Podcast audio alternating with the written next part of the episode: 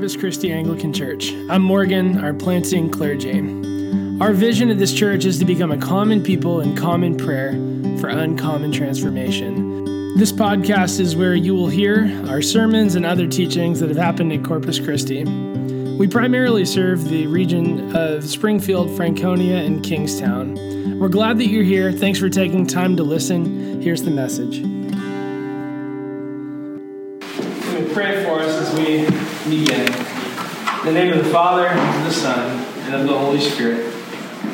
Amen. Over the last several months together, we've been looking at the virtue of patience and how patience relates to the life of the church, the life of this church plant, uh, and planting a church, and the way that it transforms our hearts. If you missed it, we have those all online as well that you can listen to. The series ended two weeks ago, and now we're going to be spending some time in what's called the Old Testament lectionary until July 4th, and then we'll spend some time in Ephesians together for the rest of the summer. If you're not familiar with the lectionary, it's this three year calendar cycle of readings uh, of Scripture that the church follows, and it allows us to hear from different writers in the Scripture. We believe that the Holy Spirit changes people's hearts through the hearing of the Word. And so the lectionary allows us to not just hear the individual authors, but it allows us to hear the divine author as those things are put in place in the context of our worship. And so last week, Father Ryan was in Genesis chapter 3, and, and he led us through that. And he talked about our desire for autonomy uh, from the Creator. He gave us a helpful reminder to come to Jesus uh, in our shame and in our fear, where we find grace. It was a great homily. I encourage you to listen to it if you missed it. And um, today we're going to be looking at a passage that you know is equally familiar as Genesis 3. Just kidding. Uh, it's in Ezekiel chapter 31. And so that might be less familiar to you than Genesis chapter 3.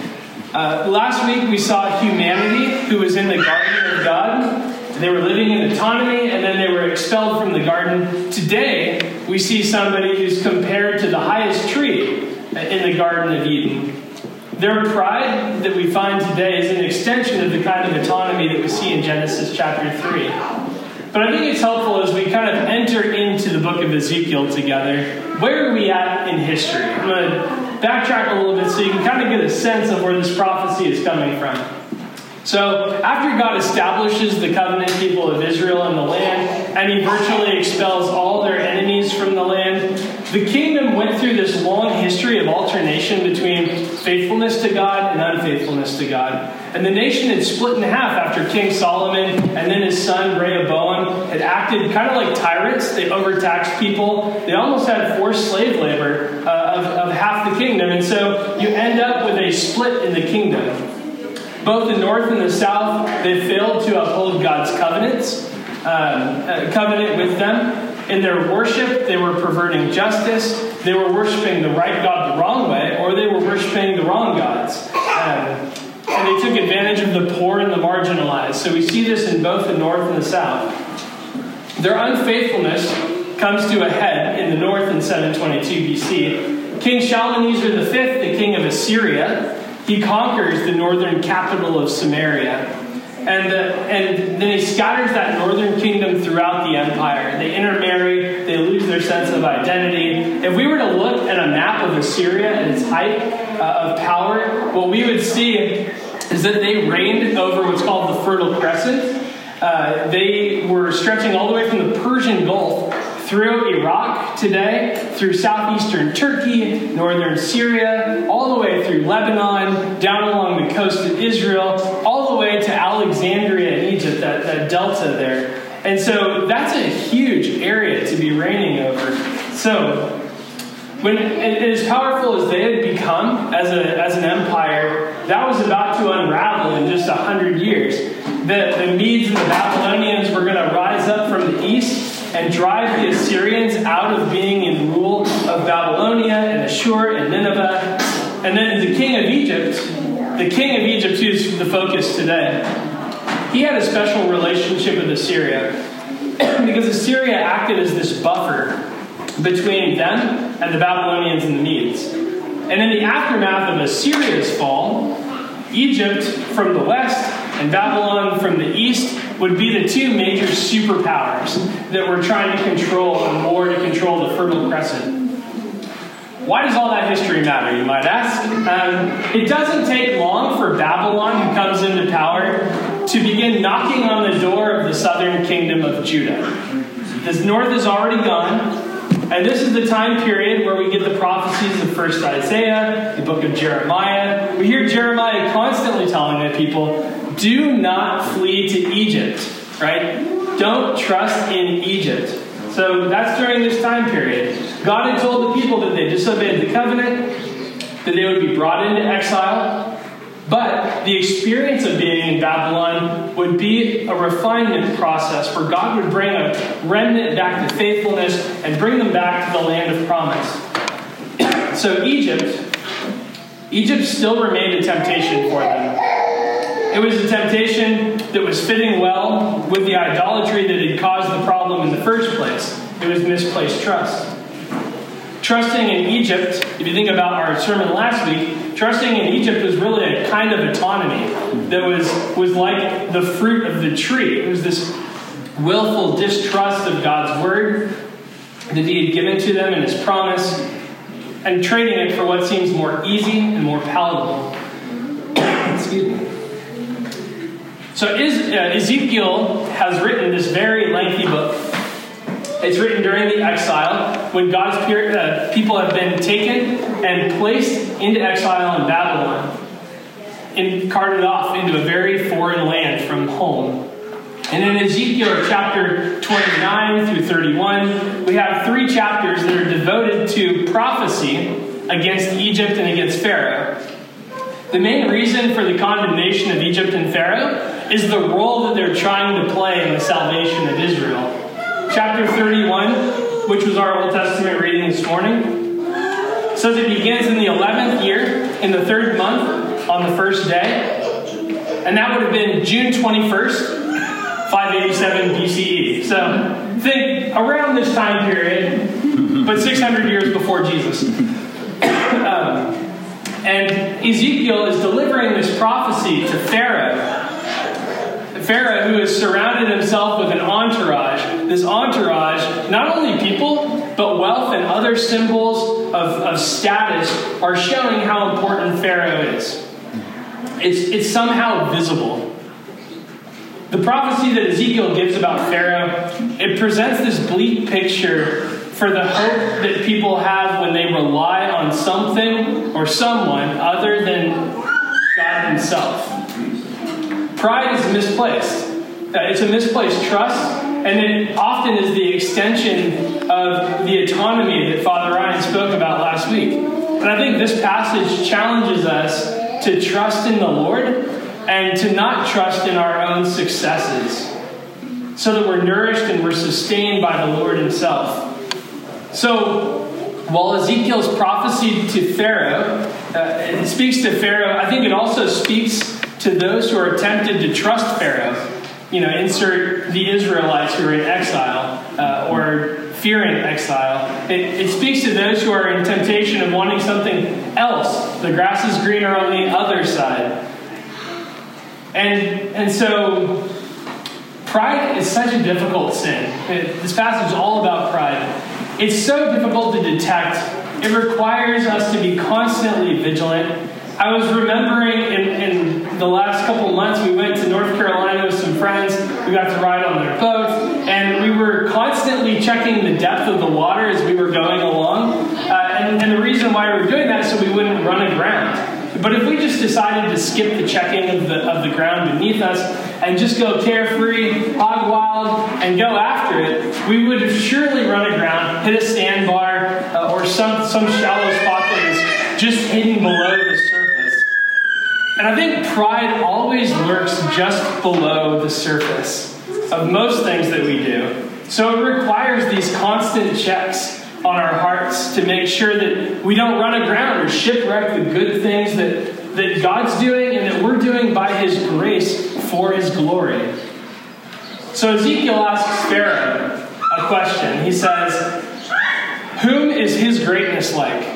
Talking about Pharaoh, the most obvious and favorable choice to compare Egypt's glory to would be Assyria. I mean, when you think of the archetypical empire of wealth and prominence, we think of Assyria. Assyria's fall is within the lifetime of these exiles. So they're remembering this. So already the frame is a prophecy that anticipates Egypt's downfall.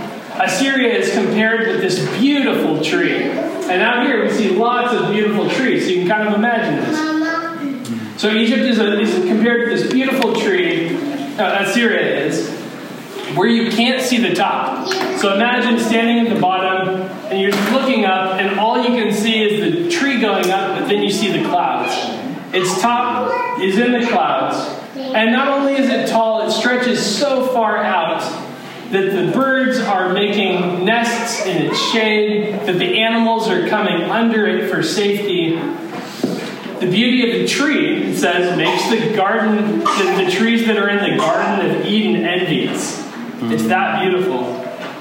So, what made this tree grow so great? It wasn't actually anything that the tree did. That would be foolish, right? But what made this tree grow so great, besides the nutrients of the soil, was the streams nearby that were feeding these subterranean waters that strengthened the roots of the tree. Assyria had become this massive empire that Egypt, among other people, were coming to for safety. They wanted defense, they were making peace treaties, they depended on Assyria. So we should pay attention, I think, to the places that we turn to for help. You know, that could be a substance or a person or a show, a healthy behavior, an unhealthy behavior. There's lots of things that we might run to for help. But is it the Lord that we turn to, is the question this text is asking? Or is it something that we feel like we can actually manage or control?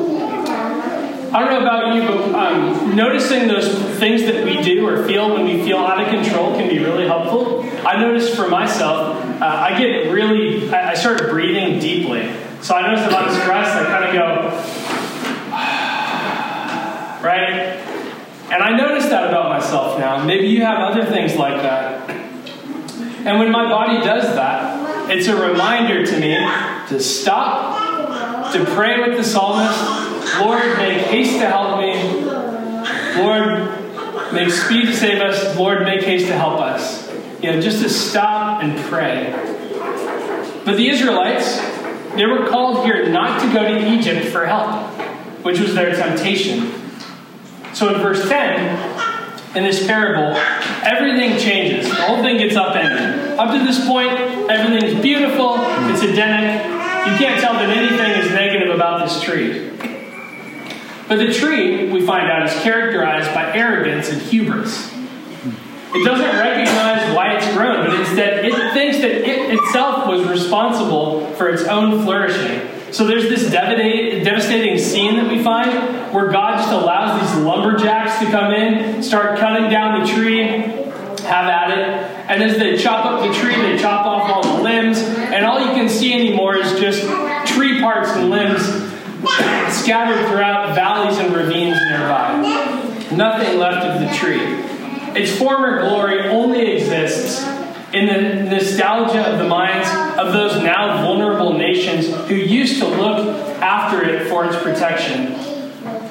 Assyria had trusted in its own success to keep going, but without recognizing that the Lord was the one that was giving it growth through the subterranean waters.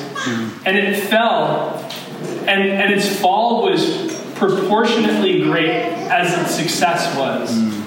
So I think there's some helpful reminders for us here. And external successes can be a deceptive measure of faithfulness for a few reasons. If we examine our accomplishments, the things that go really well, and we start to use that as a standard of and a measure of God's will, we can be tempted to define God's will and the things that He loves through the things that seem to work. So here's what I mean.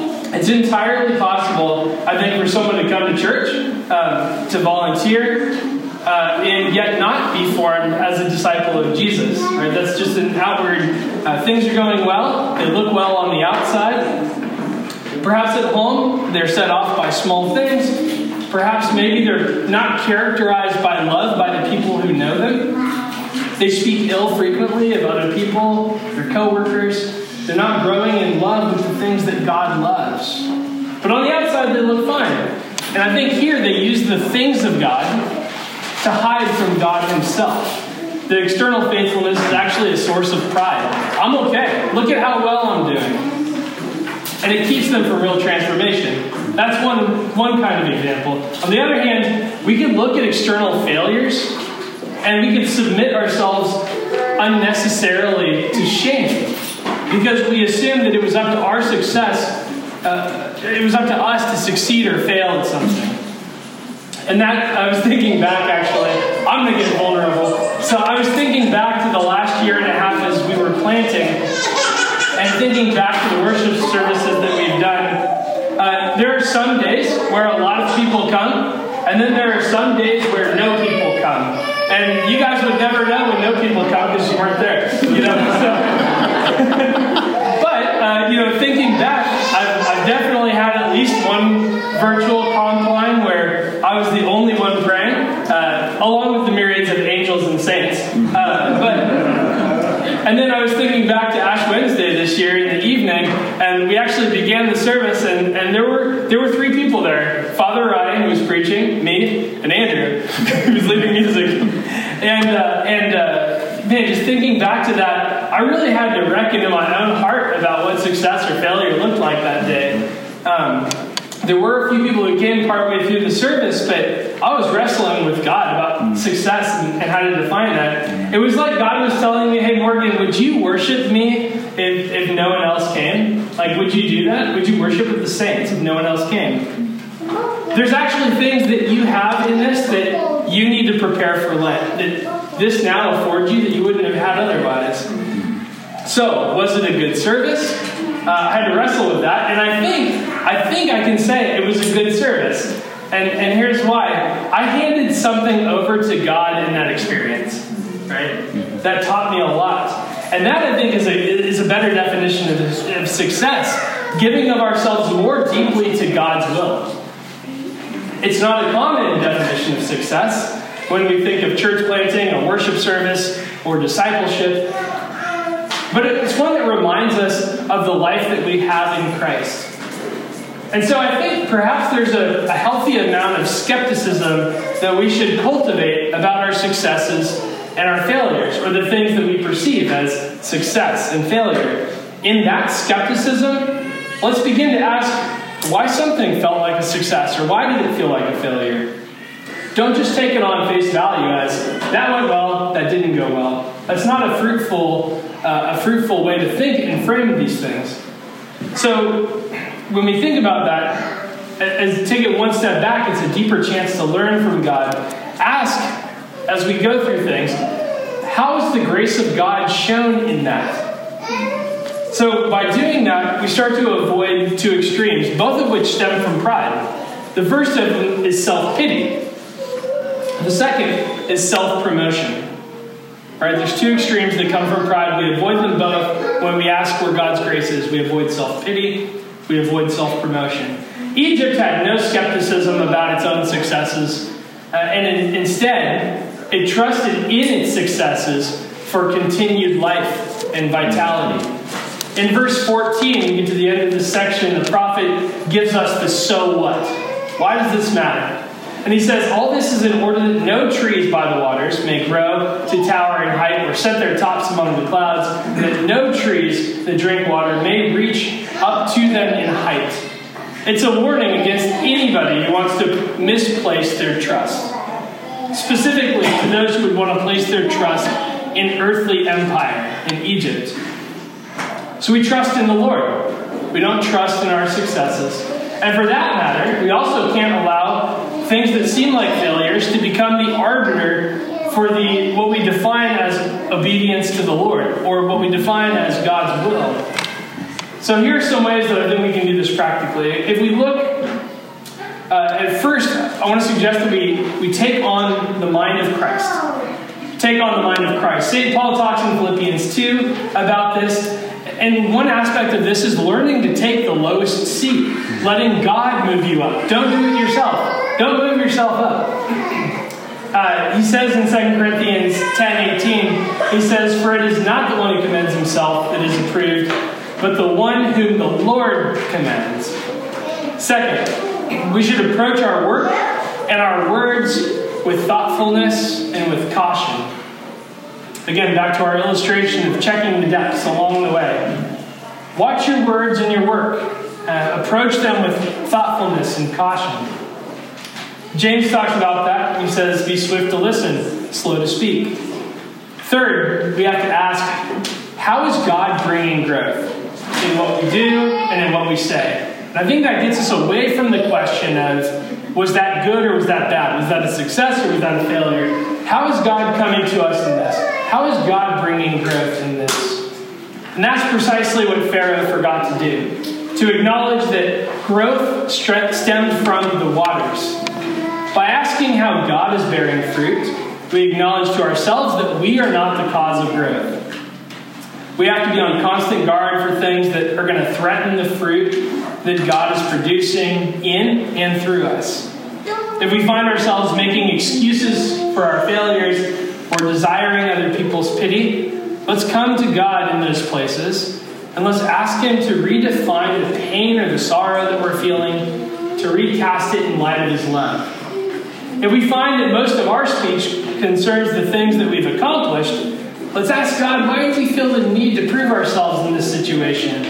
I mean, I remember having conversations like this where I spent a long time talking at somebody, and I finished the conversation going, I never asked them a question.